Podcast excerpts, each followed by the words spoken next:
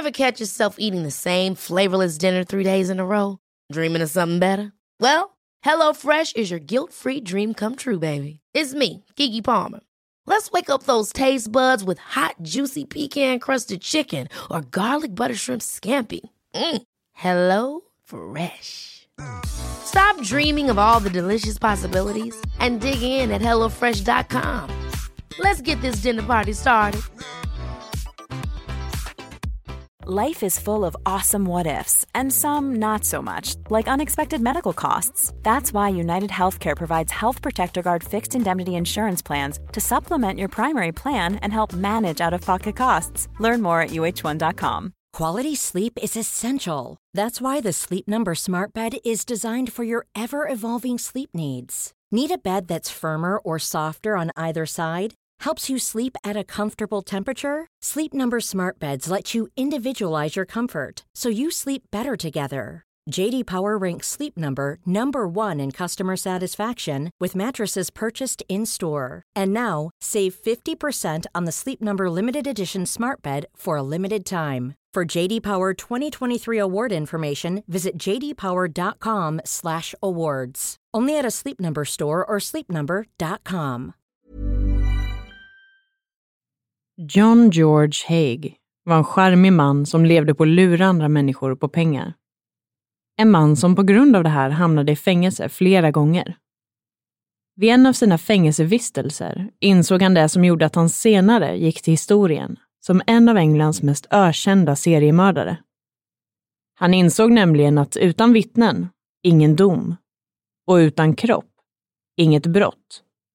Och det tillvägagångssätt han valde för att göra sig av med sina offers kroppar gav honom senare det ökända smeknamnet Acid Bath Murderer.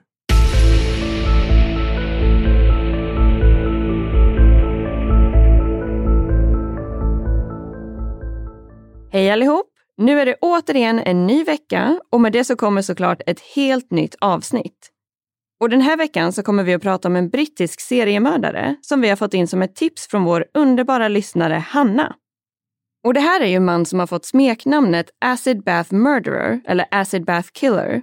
Så jag tänker att flera av er säkert redan förstår vad det här avsnittet kommer att beröra. Ja, han verkar ha varit rätt så speciell den här mannen.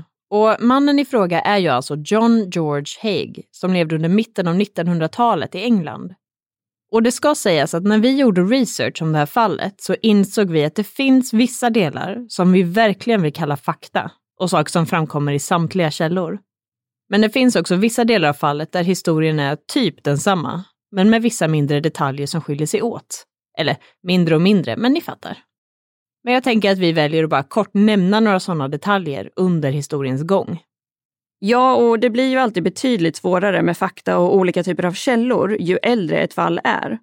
Men överlag är historien densamma och förhoppningsvis så har vi lyckats sy ihop det hela till ett bra upplägg för er att ta del av. Men vi säger återigen ett stort tack till Hanna för det här tipset. Och sen tycker jag helt enkelt att vi tar och går rakt in på veckans avsnitt.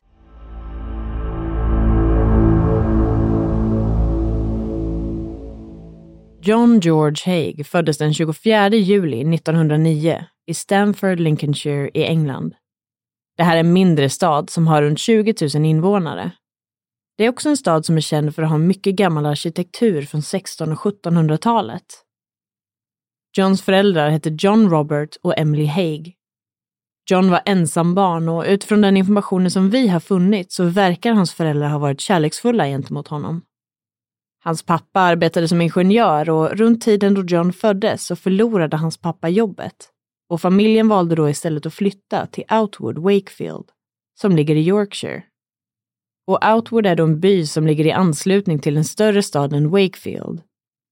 Outwood har inte tidigare varit en särskilt populär by, men utifrån att den ligger lägligt placerad med närhet till bland annat London så har intresset ökat. Under 70-talet byggdes flertalet bostadsområden i byn. Från Outwood till Stamford, där familjen tidigare bodde, så är det cirka 16 mil. Familjen var strikt religiös och de tillhörde det som kallas Plymouth Brethren, eller på svenska Plymouthbröderna. Det här är ett kristet sällskap som grundades i England i början av 1800-talet. I vissa texter kallas den här gruppen även för en sekt, men jag tänker att jag låter det vara osagt och endast kallar det här för ett sällskap. Men det här är i alla fall ett sällskap som tror att Bibeln är Guds sanna ord och Bibelns ord står över allt annat. Man ska leva ett liv i enlighet med det som Bibeln lär ut. Det är också ett oerhört familjeorienterat sällskap och man umgås gärna inom kyrkans väggar och med personer från församlingen. Det här sällskapet kan sedan delas in i två så kallade undergrupper, den öppna och den exklusiva konservativa. Om jag kort ska försöka mig på att förklara de här så kan man säga att den exklusiva är den, i brist på bättre ord, mer extrema gruppen. De väljer att endast umgås med andra inom samma grupp och lever ett strikt liv med bibelstudier som guidar genom livet. Familjen är fokus och man anser att världen och människor utanför deras nätverk är ondskefulla. Om man väljer att gå ur den här gruppen så blir man också utesluten och man ska inte ha kontakt med dem som fortsätter kvar i gruppen. De anses nämligen ha valt världen och djävulen. Och har de då kontakt med dem som är med i den gruppen så kan det påverka dem att synda. Synda är någonting som man inte får göra och det finns många saker som är förbjudna för den exklusiva gruppen att göra. Familjer får bland annat inte se på tv, lyssna på radio, besöka nöjesplatser eller rösta. Den exklusiva gruppen har också ett antal ledare och kan inte ses som en demokrati på samma sätt som den öppna gruppen kan. Utifrån det här synsättet så växte John upp i ett hem där han, trots kärleksfulla föräldrar, ändå dagligen blev påmind om Gud och vikten av att inte synda. Han fick också alltid höra att han konstant var bevakad av Gud. John fick heller inte ha många vänner och spenderade en stor del av sin barndom ensam. Hans pappa byggde även ett stort staket runt huset för att hålla personer ute. Nöjet i familjen var att studera och läsa Bibeln.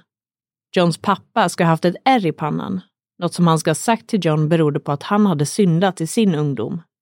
Det var en markering från djävulen. När frågan då kom om varför inte Johns mamma hade något ärr, så ska svaret ha varit att hon var en ängel.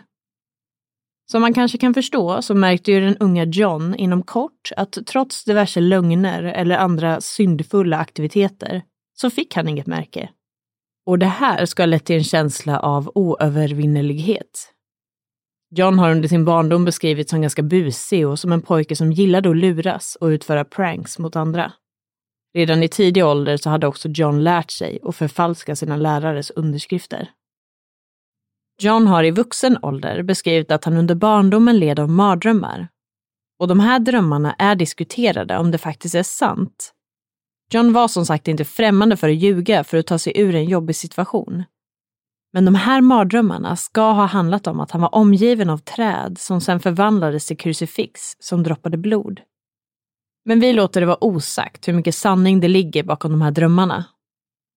I övrigt så var John en intelligent kille och han fick ett stipendium som möjliggjorde för honom att studera på Queen Elizabeth Grammar School, som är en friskola för pojkar och som är aktiv än idag. Han gick senare på Wakefield Cathedral Academy, där han också sjöng i skolkören Hans kompisar i kören har senare beskrivit John som en smart kille men som sågs lite som en ensamvarg. I tidningen Wakefield Express finns en publicerad bild av John som barn. En sjungande liten körgosse som ler. John spelade även piano och utvecklade ett stort intresse för klassisk musik. Någonting som han hade med sig upp i vuxen ålder. John själv beskrev senare sin barndom som ensam han växte som man kan förstå upp i en ganska skyddad värld där mycket kretsade kring kyrkan och han spenderade många dagar per vecka där. John lämnade skolan vid 17 års ålder och bodde sedan hemma hos sina föräldrar under en längre tid och tog då en hel del ströjobb. Vid den här tidpunkten så började John också mer tydligt ta avstånd från sina föräldrars tro och slutade bland annat att gå till kyrkan. Det var också här John började sin karriär som bedragare han började nämligen sälja bilar som han inte hade till ont anade köpare. Under den här tiden så hade även John lyckats charma en tjej vid namn Beatrice Betty Hamer.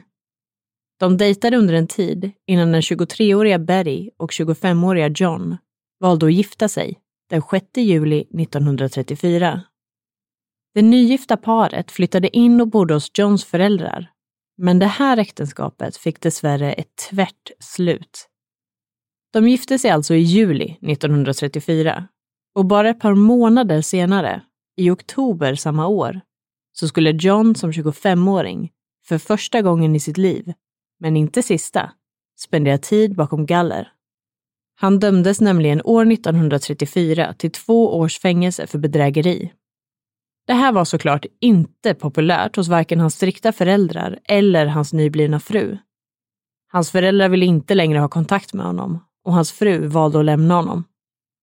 Under tiden som John satt i fängelse så födde Berry en dotter som hon valde att lämna bort för adoption.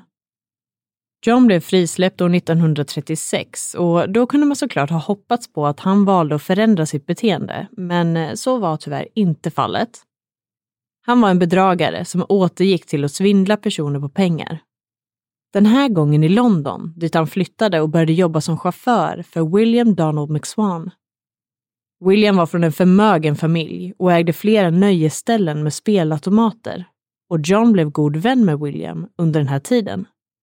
Men efter ett tag så lämnade han det här jobbet för att fortsätta lura personer på pengar. Och det här gjorde han bland annat genom att öppna upp kontor i London, Surrey och Sussex och låtsas vara en advokat vid namn William Cato Adamson.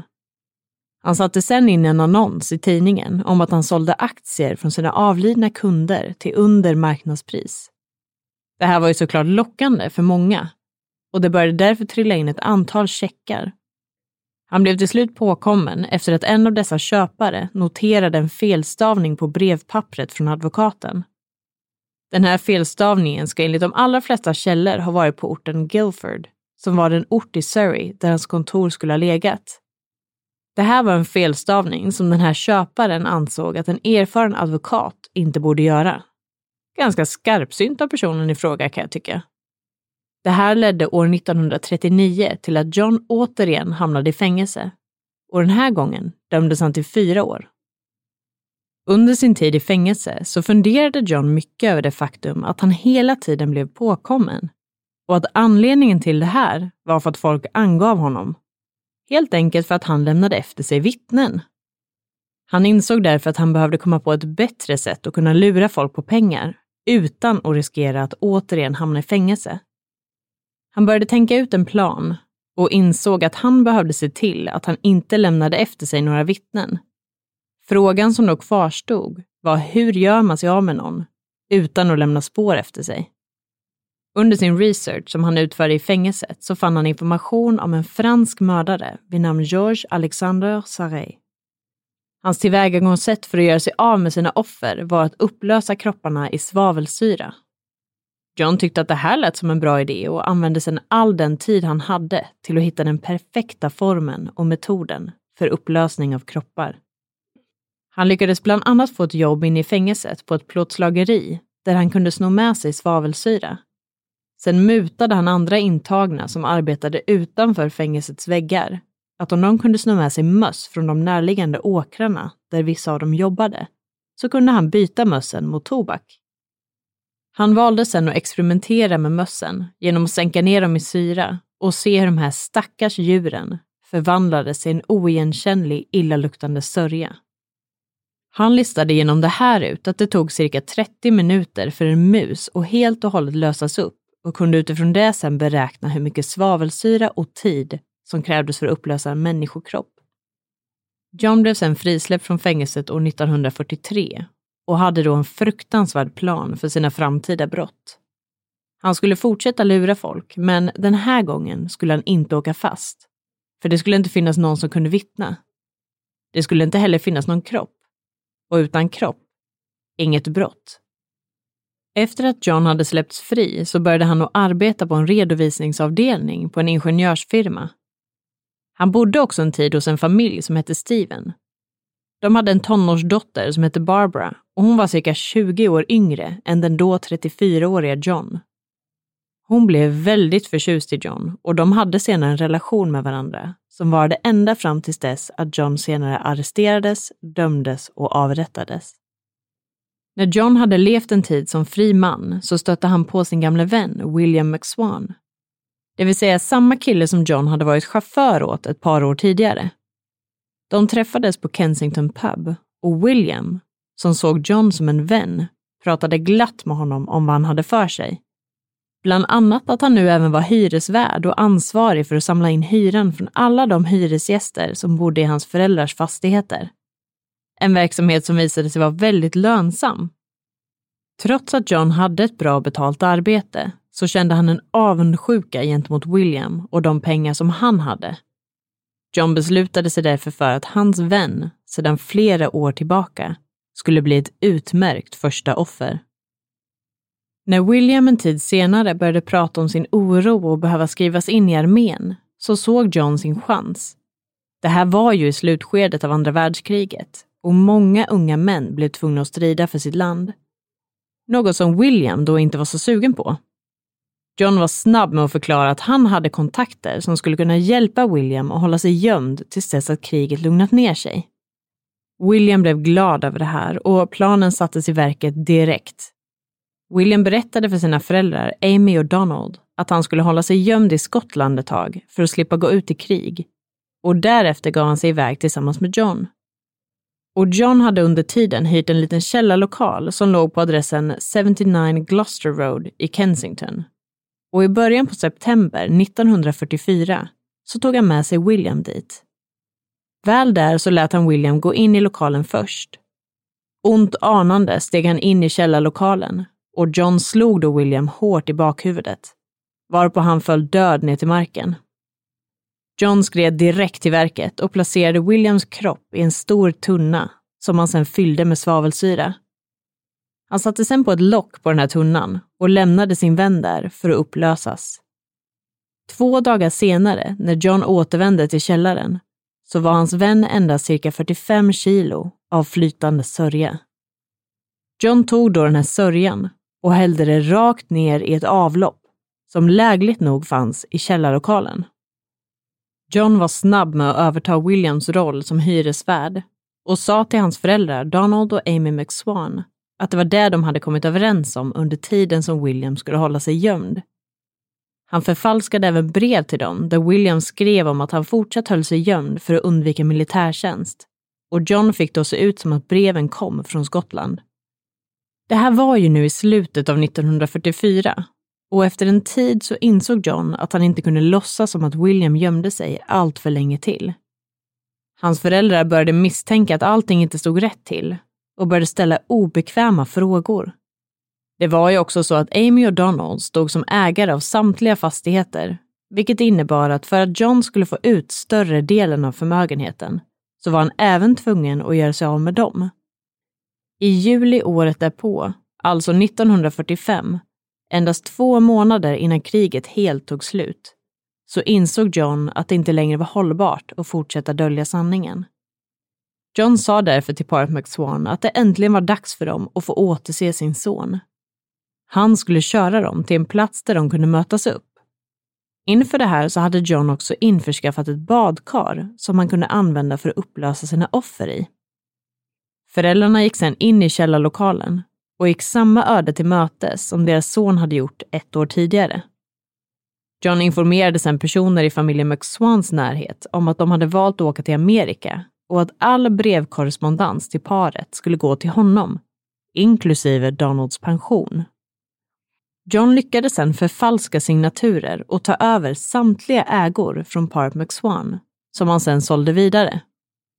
Det här har beräknats leda till att John kom över en summa som idag skulle vara värd över 100 000 pund, vilket i svenska kronor är över en miljon.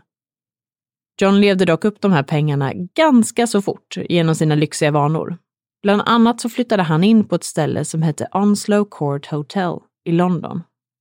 Det här var ett lyxigt hotell i en av de finaste delarna av London som heter Kensington det här hotellet finns kvar än idag, men nu heter det Kensington Hotel och är ett femstjärnigt lyxhotell. Hit hade många, framförallt äldre och rika personer, valt att flytta in under krigstiden, vilket gjorde att John, som var i 35-årsåldern, stack ut en del bland de boende. Han framstod dock som en väldigt ordentlig och proper man med putsade skor, prydlig mustasch och perfekta tänder. Han klädde sig också utmärkt i skräddarsydda kavajer från Savile Row. Det här är en gata i London som redan från tidigt 1800-tal var känd som en prestigefylld adress för skräddare som skapade exklusiva herrkläder. John körde även en fin bil och beskrivs som en väldigt charmig man. Utåt sett så såg han också ut som en kulturell man med smak för det finare i livet och som gärna bjöd vänner och bekanta på en drink eller finare middag. Men under den här tiden så utvecklade också John ett ganska så kraftigt spelmissbruk. Och det här ledde till att han redan efter två års tid, alltså 1947, insåg att han nu behövde hitta sina nästa offer.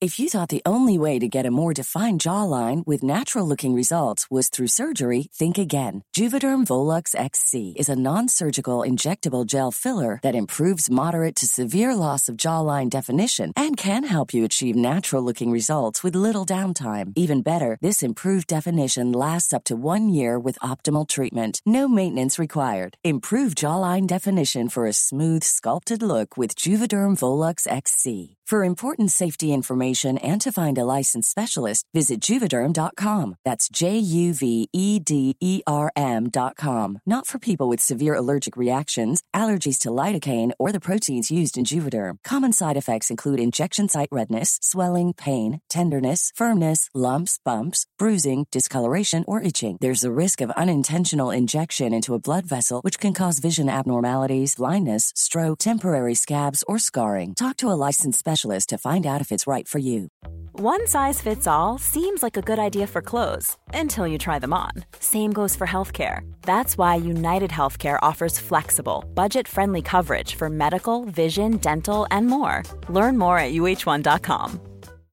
If you're looking for plump lips that last, you need to know about Juvederm lip fillers. With Juvederm Volbella XC and Juvederm Ultra XC, your lip look, whether it's subtle or bold, can last up to one full year with optimal treatment and no additional maintenance. Find a licensed specialist and see if it's right for you at juvederm.com today. That's J U V E D E R M.com. Add fullness to lips in adults over 21 with Juvederm Volbella XC or Juvederm Ultra XC. Do not use if you have severe allergies or a history of severe allergic reactions, or if you're allergic to lidocaine or the proteins used in Juvederm. Tell your doctor if you have a history of scarring or taking medicines that decrease the body's immune response or that can prolong bleeding. Common side effects include injection site redness, swelling, pain, tenderness, firmness, lumps, bumps, bruising, discoloration, or itching. As with all fillers, there's a rare risk of unintentional injection into a blood vessel, which can cause vision abnormalities, blindness, stroke, temporary scabs, or scarring.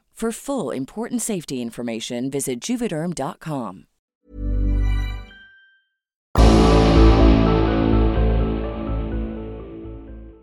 John hittade inom kort sina nästa offer genom en husförsäljning.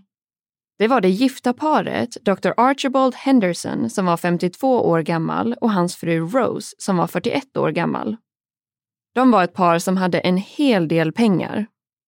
De ägde bland annat en framgångsrik affär, men även flera fastigheter.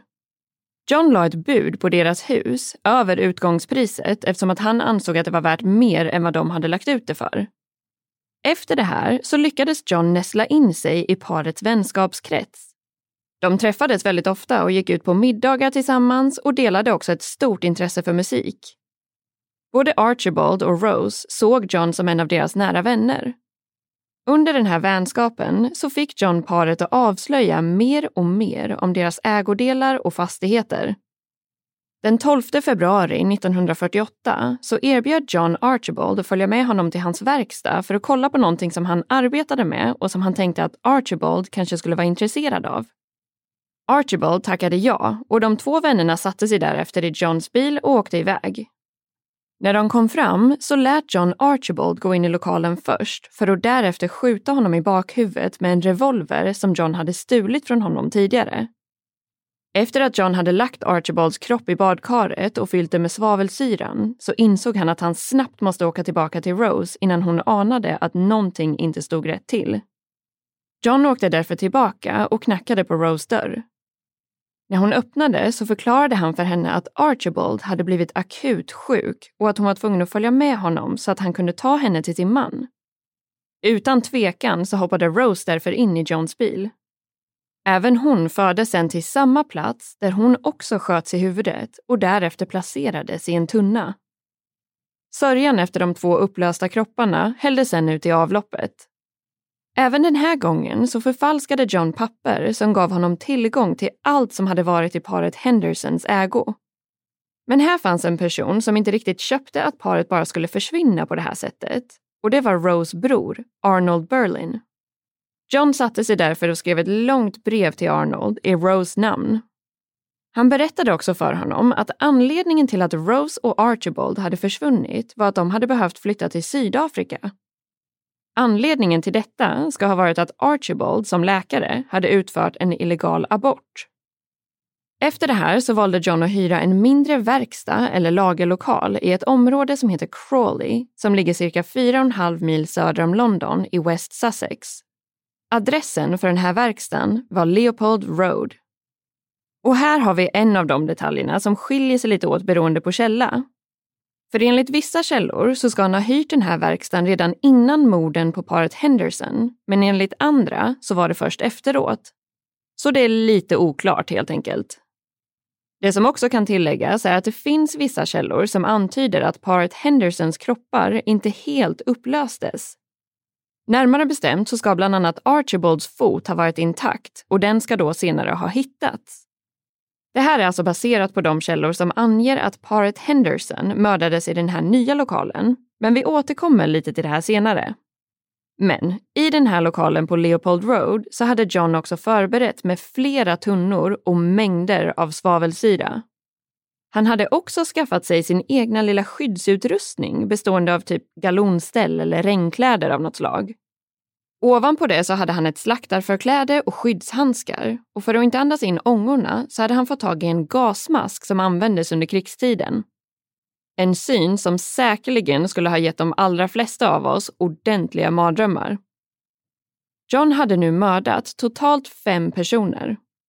Men trots att han den här gången hade kommit över paret Hendersons förmögenhet, som idag beräknas ha varit värd runt 200 000 pund, eller cirka 2,3 miljoner kronor, så skulle han snart återigen ha slut på pengar. Behovet av att hitta nya offer ökade därför kraftigt för John.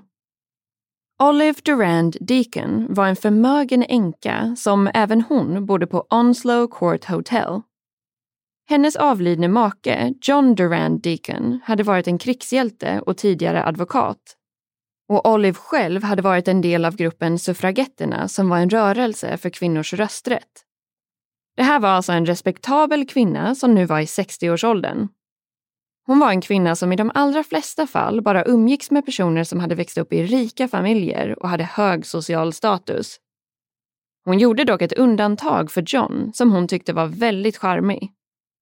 Olive såg sig själv som något av en uppfinnare och eftersom att hon bland annat hade hört att John var uppfinnare och ingenjör och hade en verkstad så valde hon att prata med honom om sin nya uppfinning. Hon hade nämligen en tanke om att göra och få patent på artificiella eller konstgjorda naglar. Det här var år 1949 och kriget var nu slut sedan ett par år tillbaka. Olive ansåg därför att kvinnor nu kanske ville ha lite glamour tillbaka i livet och såg det här som en affärsmöjlighet. När John hörde Olives idé så tyckte han att det lät väldigt intressant. Det Olive däremot inte visste var att han för det första inte var varken uppfinnare eller ingenjör utan att det bara var en av hans många lögner om sig själv. Han var inte heller ett dugg intresserad av en potentiell affärsmöjlighet. Utan anledningen till att John såg det här som en bra idé var att han genom detta såg sin chans att återigen kunna lura någon till sin död. John sa därför till Olive att de kunde åka tillsammans till hans verkstad och kolla på lite förslag kring hur ett upplägg skulle kunna se ut.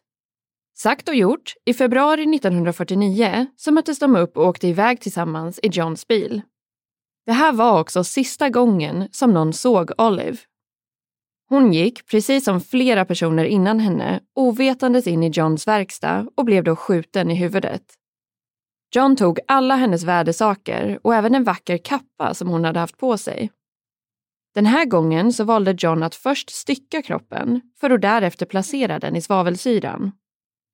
Problemet för honom var dock att han nu befann sig i en ny lokal än den han tidigare hade varit i och här fanns det inget avlopp som han diskret kunde dumpa sörjan i efteråt. Han valde därför att dumpa det som fanns kvar av Olives kropp ute på gården i en hög med skräp. Oturligt nog för John så var Olive inte en kvinna som bara försvann utan att det märktes. Det råkade också vara som så att Olive hade berättat för en av sina vänner vid namn Constance Lane, som också bodde på samma hotell, att hon skulle följa med John till hans verkstad. Constance valde därför att prata med John om vart Olive höll hus. John förklarade då för henne att han och Olive hade bestämt att de skulle åka ut till hans verkstad runt lunchtid, men att hon aldrig dök upp. Det här lugnade såklart inte Constance, utan gjorde henne snarare ännu mer orolig. Två dagar efter Olives försvinnande så tog John därför med sig Constance till polisstationen för att rapportera Olive som försvunnen. Flera av de boende på hotellet blev intervjuade av polisen och en kvinnlig polis reagerade då lite extra på John. Det var någonting i hans beteende som hon ansåg som misstänksamt. De kunde också ganska så snart se Johns kriminella bakgrund och hans tidigare domar för bedrägeri. De valde därför att söka igenom hans verkstad och fann då flertalet tunnor och behållare med svavelsyra. De upptäckte även Johns så kallade skyddskläder, varav förklädet hade fläckar från syran på sig. Utöver det hittade de också en revolver.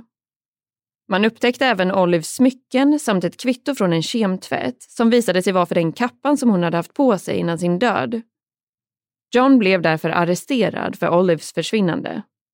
Men nu var det som så att John hade hört talas om ett gammalt begrepp som lyder corpus delicti och det här är något som nämns inom straffrätt.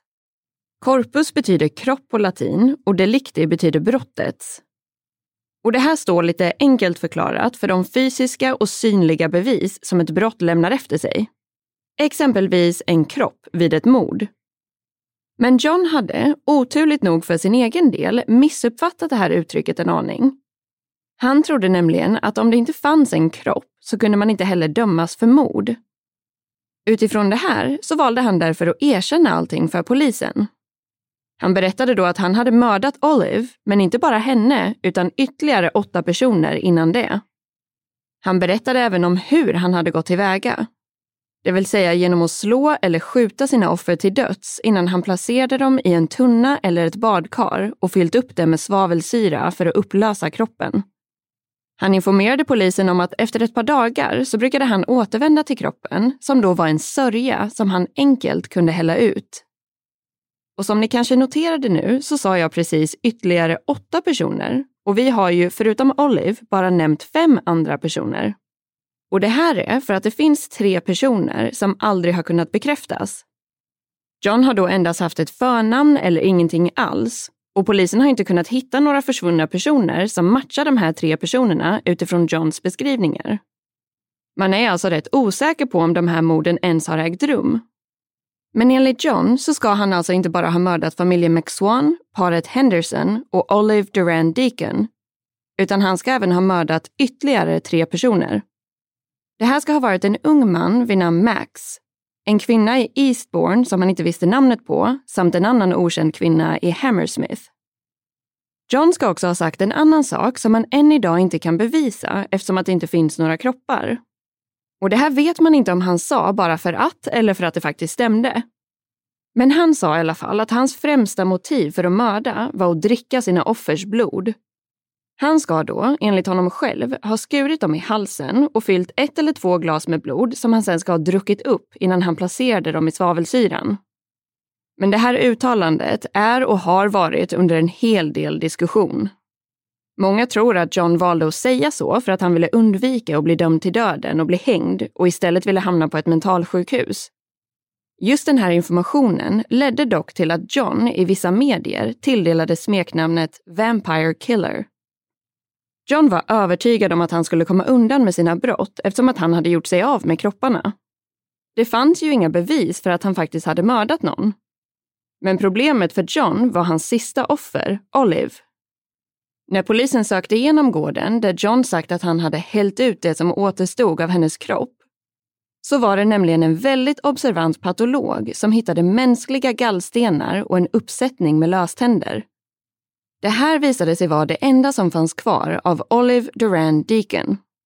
Det blev också oerhört viktigt bevismaterial i den kommande rättegången. Utöver det så fann man även en hög med mänskligt fett och enligt vissa källor Archibald Hendersons fot. Nu hade mer information kommit ut till allmänheten om vad John faktiskt hade gjort med sina offer. Och hans namn, Vampire Killer, byttes snart ut och han blev istället känd som The Acid Bath Murderer. Ett namn som han än idag kallas. Den 18 juli 1949 så inleddes rättegången mot John och flera tusen människor hade samlats utanför rättssalen i staden Luz för att få en bild av vem den här mannen var. Det blev ju såklart en väldigt uppmärksammad rättegång eftersom att många var nyfikna på den här leende, tillfixade mannen och hans fruktansvärda brott.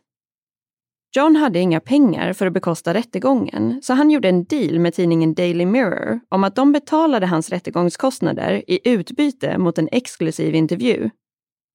Under själva rättegången så verkade John inte särskilt oroad alls, utan han satt lugnt på sin stol och löste korsord. Han småpratade även glatt med personer runt omkring honom, som om han inte alls stod åtalad för de här fruktansvärda handlingarna.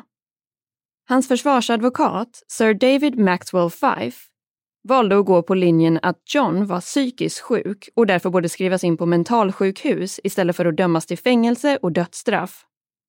Försvaret påstod också att Johns drickande av sina offers blod hade gjort honom galen. Men återigen så ledde däremot Johns pratglada personlighet till lite bekymmer för honom. För när försvaret la fram sin argumentation så var det en av poliserna som var med och grep John som nämnde för åklagaren Hartley Shawcross att John hade frågat honom vart man har störst sannolikhet att släppas fri från. Mentalsjukhuset eller fängelset. Men det här var ju i slutändan juryns beslut och det tog mindre än en halvtimme för dem att komma fram till detta. De avslog Johns försvar om att han skulle vara psykiskt sjuk och ansåg istället att han var fullt medveten och skulle anses som skyldig till sina brott. Domaren frågade då John om han själv hade någonting att säga, varpå han då svarade “nothing at all”. Domaren informerade därefter John om att han skulle dömas till döden och efter rättegången så flyttades John till Wandsworth Prison. Under sina sista dagar i fängelset så var John noga med att personer skulle förstå att hans motiv inte hade varit att ta folks pengar, utan framförallt att dricka deras blod. Han ville att historien skulle beskriva honom som en vampyr. John var ju också en man som hade ett sinne för detaljer Bland annat så bad han om att få träffa sin bördel innan avrättningen för att dubbelkolla att de hade rätt information om hans vikt. Anledningen till det här ska ha varit eftersom att John ansåg att han lätt hade kunnat bedömas väga mindre än vad han faktiskt gjorde. Det här tänkte då John kunde påverka vid hans hängning, att om vikten var felräknad och han vägde mindre så skulle det inte gå helt smidigt vid avrättningen. Han nekades det här mötet, men fängelsedirektören var noga med att bekräfta för John att hans bördel var erfaren och väldigt duktig på sitt jobb. Johns intresse för att upprätthålla sitt fina yttre höll i sig även i fängelset. Bland annat så fick han besök av sin frisör för att snygga till sig lite. När John sen blev tvungen att ta på sig fängelsekläder så slutade däremot de här besöken, för då ville han inte längre visa upp sig. John valde däremot att skriva brev, både till sin fru Barbara och till sina föräldrar. Till Barbara skrev han att han trodde på reinkarnation och att han skulle komma tillbaka för att slutföra sitt uppdrag. Det framgår inte riktigt vad han skrev till sina föräldrar, men hans mamma hälsade i alla fall till John genom en reporter. Varken hans föräldrar eller Barbara fick dock möjligheten att träffa John innan han avrättades. Det var dock ett besök som John tillät, som i alla fall jag tycker är väldigt intressant, och det var i nära anslutning till själva avrättningen. Det vill säga i augusti 1949. John bjöd då in personer som arbetade på vaxmuseet Madame Tussauds till sin cell och de spenderade sedan tre timmar med att göra en mask av hans ansikte. Den här vaxdockan har sedan stått på museet i London sedan dagen efter hans avrättning på den skräckavdelningen som kallades Chamber of Horrors och som låg nere i källaren av museet. Den här avdelningen stängdes dock ner år 2016 och därefter så vet jag faktiskt inte vart den här dockan tog vägen. Men när den stod där så var det inte bara ett ansikte av vax som åskådarna kunde se. utan kläderna som dockan hade på sig hade John skänkt till museet. Och det var då inte bara hans kostym utan även hans handskar och förkläde som han hade använt för att skydda sig från svavelsyran. Där fanns, osmakligt nog, också Olives gallstenar och tänder samt den revolvern som John använde på sina sista offer. Onsdagen den 10 augusti 1949 så tog John ett glas konjak för att sen gå ut till sin avrättningsplats. Han hängdes därefter av börden Albert Pierpoint. Trots alla hemskheter som John hade gjort så ska han ha varit en man som var lätt att tycka om när man träffade honom. Och jag tänker att det säkert stämmer ganska bra eftersom att han måste ha varit en väldigt charmig man för att komma undan så pass länge som han gjorde. Men den här skärmen ska dessutom ha märkts av lite på personerna som var runt omkring honom under hans process från gripande till avrättning. Den prästen som bad tillsammans med John innan hans avrättning pratade väldigt varmt om honom och poliserna som grep honom uppges ha tyckt bra om honom också. Domaren som hade dömt i hans rättegång flyttade även ett par år efter rättegången in på samma hotell där John och Olive båda hade bott under deras sista tid i livet. Det finns idag en hel del olika filmer, dokumentärer och musik som antingen är direkt kopplat till John eller åtminstone influerat av hans brott. Bland annat gjordes en film om honom år 2002 som heter A is for acid. Och det här är alltså en dramatiserad film och inte en dokumentär, men eh, den finns bland annat att se på Youtube.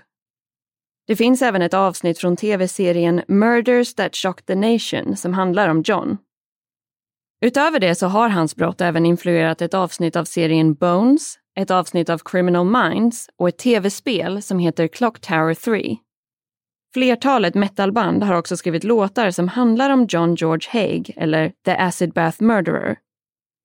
Men även om John beskrivs som en charmig man av många så ska man såklart inte glömma bort de fruktansvärda brotten som han faktiskt begick. På grund av den här mannen så har minst sex oskyldiga personer förlorat sina liv och deras kvarlevor har aldrig fått sin sista vila.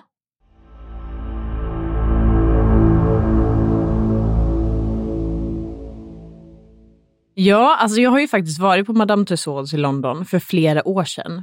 Och jag känner mig ganska säker på att jag också var på Chamber of Horrors. Och jag känner mig så dubbel, för en del av mig, true crime-nörden, vill inget hellre än att se den här utställningen nu känner jag. Men samtidigt så kan jag såklart tycka att det är lite väl makabert att ställa ut ett offers gallstenar och tänder. Eller? Ja, dels makabert, men också lite okänsligt kan man ju faktiskt tycka.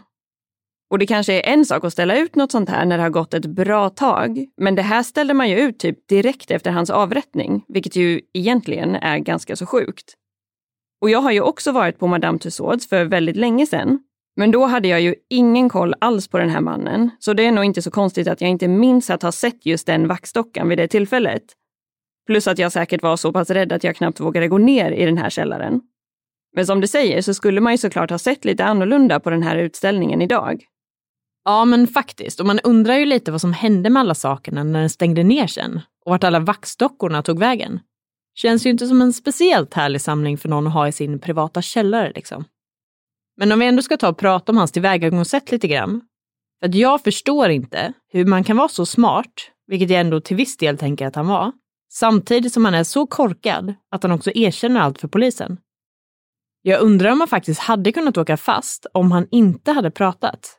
För visst, de hade ju säkert kunnat ta honom för stöld, men det hade ju verkligen kunnat bli något helt annat. Ja, och chansen är säkert stor att han åtminstone hade kommit undan under en längre tid och att fler personer hade råkat ut för John längs med vägen. Så det var väl helt enkelt en himla tur att han gillade att höra sin egen röst, tänker jag. Men på tal om att gilla röster. Om ni gillar att höra våra röster och känner att ni vill och kan vara med och stötta oss i vårt arbete med podden så får ni väldigt gärna kika in på vår Patreon-sida som finns länkad här i avsnittsbeskrivningen. För där kan ni som sagt vara med och bidra till att vi faktiskt kan fortsätta driva den här podden samtidigt som ni kan ta del av exklusiva bonusavsnitt och lite annat smått och gott som vi lägger ut där. Väldigt snygg övergång där måste jag säga. Och med det så tycker jag att vi tar och sätter punkt för den här veckans avsnitt. Men i vanlig ordning så hörs vi igen nästa måndag. Och tills dess så hittar ni oss på våra sociala medier, det vill säga Instagram och Facebook, där vi heter Rysapodden. Slutligen vill vi skicka med ett stort tack för att just du har valt att lyssna på det här avsnittet av Rysapodden.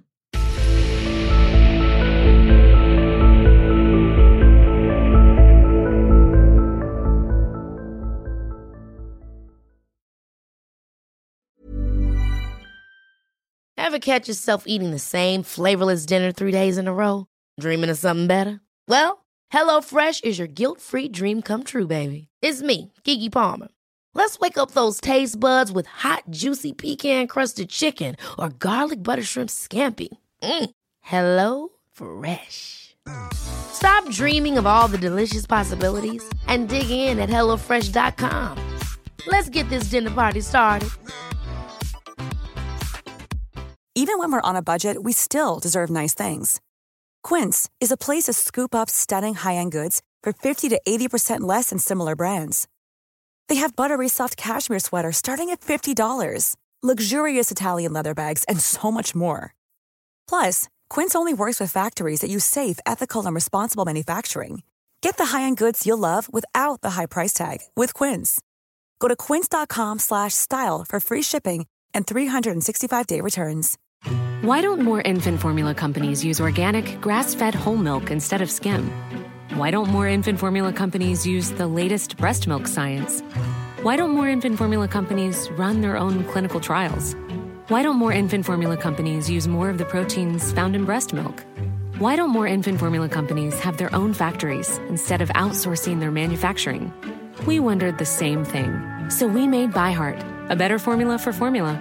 Learn more at byheart.com.